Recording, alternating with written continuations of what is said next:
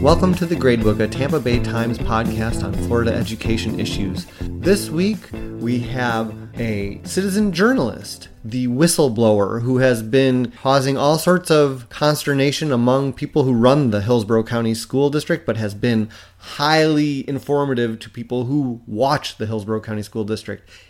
His name has been a secret to this point. It's Jason Ferger, and he is going to be talking with our Hillsborough County education reporter, Marlene Sokol. Listen to the interview, and then afterwards, stay tuned where Marlene and I will talk about what does having a whistleblower mean to a community, to a school district, and to the things we do, reporting about public education for a mainstream traditional news media source. So, Mr. Ferger, um, I have just a few questions for our listeners, and the first one um, is what do you care to tell us about who you are? I am a husband, a parent, a community, you know, volunteer, and you know, a taxpayer, you know, stakeholder. Like I said last night at the meeting. Okay, and I've got to ask because people sometimes get suspicious. Um, are, are you some kind of paid operative from people who, who are enemies of the public schools? No, quite frankly, you know, this is a part-time volunteer gig. Um, you know, if you really look, I wish I was getting paid, quite honestly, but no, absolutely not. Okay, I just had to ask. And so, uh, Mr. Ferger, um, if you could tell us why you do this, because you've been doing it for, I think, about two years at least, ever since, since shortly after the school board fired Mary Ellen Elia. Why do you feel this is a worthwhile use of your time? Well, I don't think the whistleblower page is really it's not a singular thing. Um, you know, it's a it's a combination of a lot of people. Uh, so it's not just me. But why do why did I decide to start speaking up at meetings? You know, I've learned over over some time that these some of these public officials, and it's not just our school board, but they truly are doing things that are unethical. And and, and I, you know, Mark Cluso, the guy that spoke yesterday, the first time, uh, or not first yesterday rather, you know, he started saying that what they're doing is criminal. And quite honestly, I, you know, some of the things that they are doing is criminal. Um, well anybody ever get arrested or go to jail or pay fines for it? Know, who knows where that'll happen. Um, but why do I why do I speak up? You know, at the board meetings now, it's the district seems to be unwilling to to make change internally, um, whether it's the administration or the school board. And I quite honestly think the only way that you know change is going to occur is if it, if it comes from the outside. Okay, well, and, and, you say, let me back up a minute. You say that the, the whistleblower is a number of people, and I know that sometimes people refer to themselves as the whistleblower army. Um, however, you do quite a bit of research, and a lot of work goes into what's on the website. Well, you know, from my viewpoint of looking at what's actually on there, um, you know, a lot of what's posted on there is just articles from you or from ABC Action News and, and other things. Um, me, research, you know, it's, it's really just a part time. You know, it might take five hours a week or so sometimes. But it's not a huge amount of time that's, that's put into, uh, in, into the actual site. And again, for the why, as you just said, it sounds like the why is because you feel that that there's wrong that's being done and that people are not being held accountable? Well, you know, I'll give you my first, you know, from a very personal standpoint. Um, you know, one of the things that happened to my student when we first moved down here was he was he got in trouble um, for not completing a, a parent survey, it was a parent survey. It could have been done online. Um, but my student in trouble for a parent, something that I didn't do. Um, the, the second thing that really was disturbing, um, and it was probably, you know, this was probably three or four years ago, but on numerous occasions, um, probably four or five times in about a, a, a three to, to four week period, um, the bus didn't come and pick up my student. Mm. Just flat out didn't come. So numerous phone calls were made to the district, um, even to Mr. Farkas, and none were returned. So finally, on the one time I actually got my car and drove down to East Bay High School um, and talked to the area manager. And instead of owning the situation, um, they basically said, "Well, it's not our That run's being covered by somebody, you know, another area."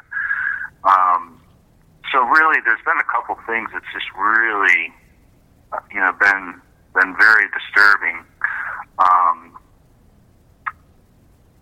and, and that's kind of why you know, I really started following what what the board is doing, what the administration is doing, and and why I kind of put a little bit more, a little bit of effort into uh, understanding uh, the issues and, and, what's going on behind the scenes. You know, it's interesting you say that because I had that same experience. Um, I, I, never really got upset at the district until one, my oldest child started riding the bus to middle school, and it was a choice bus, and it was a nightmare. And I, I hear what you're saying.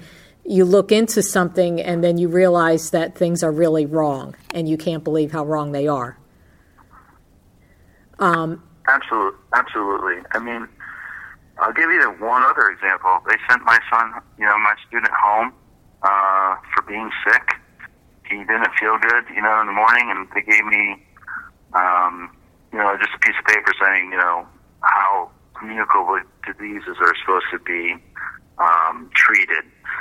Uh, and I was like, he, he does not, he's in all AP courses. He does not need to go home. So I, I called the nurse, spoke to her. She gave me you know, the, the, the runaround basically. So I requested the documentation that they took his blood pressure and you know all his temperature and stuff. And the nurse told me I can't have a copy of it. Mm. And it's it's his record. I have to be able to have a copy of it. Okay, so f- moving ahead in fast forward, because for the last two years, there's been a lot of buzz surrounding the whistleblower, and you know the name Mike Shmuranoff is the is the name that you know has existed in the public records requests. So there's been a little bit of mystery. Now that a school board member has publicly revealed you, are are you going to keep doing this? I mean, what happens now to the whistleblower?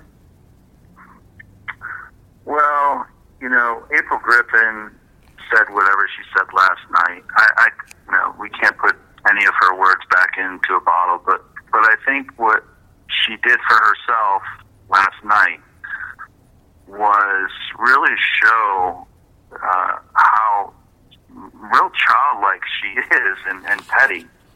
Um, and if I were her, I would be very concerned about somebody that requests public records and wants to share them either with you or ABC Action News or NBC or any of these other uh, news media outlets here locally.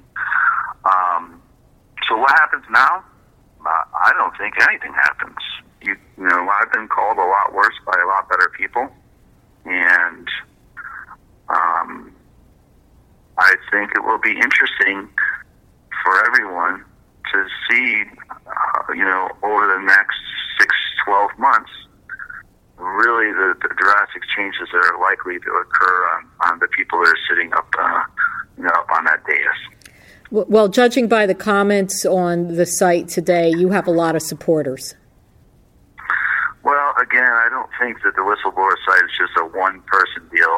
You know, there are, you know, there are a lot of people I think that that, that contribute and influence, and that actually has, you know, uh, what I would say decision making um, of what gets put up, what doesn't get put up, you know, what gets gets taken down if if, if a mistake was made. So, um, if they, meaning the school board members, um, the senior district leadership, if they did their job ethically and honestly and, and, and with a moral compass, there wouldn't be a need for any sort of a whistleblower site, and it would make your job and Jeff Solochek's job and Adam Walser and Noah Pransky and, and, and all of these people, it, it would make your jobs very, very easy and boring. Yeah. Okay. Well, well, thank you very much, Mr. Ferger, and I, I wish you luck. Thank you. I appreciate you, and you have a great day. So, Marlene, you finally got the elusive whistleblower on the record, basically. How did you even figure out who he was, or have you known for a while? Well, um, first of all, it was board member April Griffin who who unmasked him, and I suspected who it was. I never had any proof, and to be honest, I never really went after that story either. You know, it was kind of a live and let live type of a thing. I was expecting somebody super fiery, and he seemed kind of mild in a way in your interview. Is maybe that kind of belies the person who's mild is the person who's got a lot to say. Yeah I, I, mean he was very subdued in the interview absolutely. I i think he may still be a little bit stunned by what happened yesterday because um, this individual is relatively new to journalism. He is not a journalist and he had been anonymous for so long and then all of a sudden you know the curtain was pulled open and there he is. So i, I think he's still adjusting to the notoriety. But you say that or I, you say he said that he was just a parent somebody who with a lot of interests and in the school system he he seems to have been somebody more than that though. In my head he has so many connections and he knows things before even we do sometimes. Who is he really? I mean do you know? Has anybody said yet? Um, I, I, know a little bit about him um, and, and, not a whole lot, but I think he really understated his role. Um, I do know, having had some conversations with him now and then, that he he gets he gets his information from a lot of different people who come to him they call themselves the Whistleblower Army. And these are a combination of people who retired from the district, people who quit in disgust, people who have different grievances, people who have an axe to grind. Um, and they seek him out, and he gives them full anonymity so they feel comfortable. That's one of the reasons why he gets to things oftentimes before we do. Um, so it is an army, and people do work on things with him. He is not doing all of this by himself.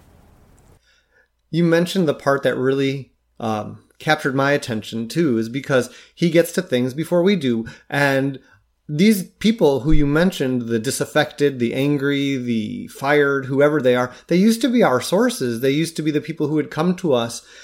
And now they're going to a whole different area of, the internet that exists out there. How does this complicate what we do?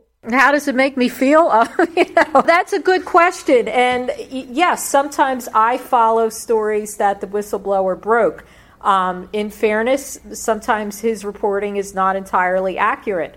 So he will float a rumor, and sometimes it begins as a rumor, and he will put it out there and I will check into it, and it might be two thirds of the way true, and it, you know, and and more often what happens is he throws something out there, and then I report it, and the district either they clean it up or they give me an, a more accurate version, and then I get to write the actual story, which he then posts on his Facebook page. So you know, it's a very strange working relationship because sometimes these are issues that nobody would know about except for the fact that somebody went to him, he floated a rumor, the school district responded to it, I wrote the full story, and then it goes full circle because once it is on his Facebook page, people jump in and they post comments, and he gets a lot of comments. And then sometimes, as you and I both know,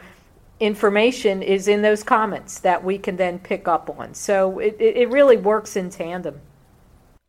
It's a it's a queer symbiotic relationship because a lot of times you see things like this. I've seen them in the school district where I work in Pasco County. There's a there was for a while an anonymous blogger posting things up there, and they would be sometimes true, sometimes not true. A lot of really good information you tell is coming from somewhere. But when I asked for some information or tried to figure things out, I got lots of pushback, like I'm not doing my job well. And so it was kind of an interesting, different take on the same kind of situation. It, it kind of depends on who's out there and how angry they are, doesn't it? Yeah, and, and his his things that he posts, you know, it's a lot more opinionated. It's a little bit edgier, um, and it's evolved. At the beginning, a lot of it was very amateur. Um, posting embarrassing pictures of school board members. I mean, really fat shaming. And you know and, and he got pushback from that. And people said that's mean spirited that's silly. It's not relevant. I mean this is america. Nobody should fat shame anybody in america. But you know and he's and it's gotten i'm going to say more respectable over time although it's still not journalism the way we practice journalism. And you know we have different standards that we have to abide by and and what we do is more milk toast, but it's also more responsible. So it's really two very different styles and, and two very different kinds of relationships with the school district. And, you know, as much as we might want to sneer at it sometimes, look, information is getting out there. A, a good example the air conditioning crisis.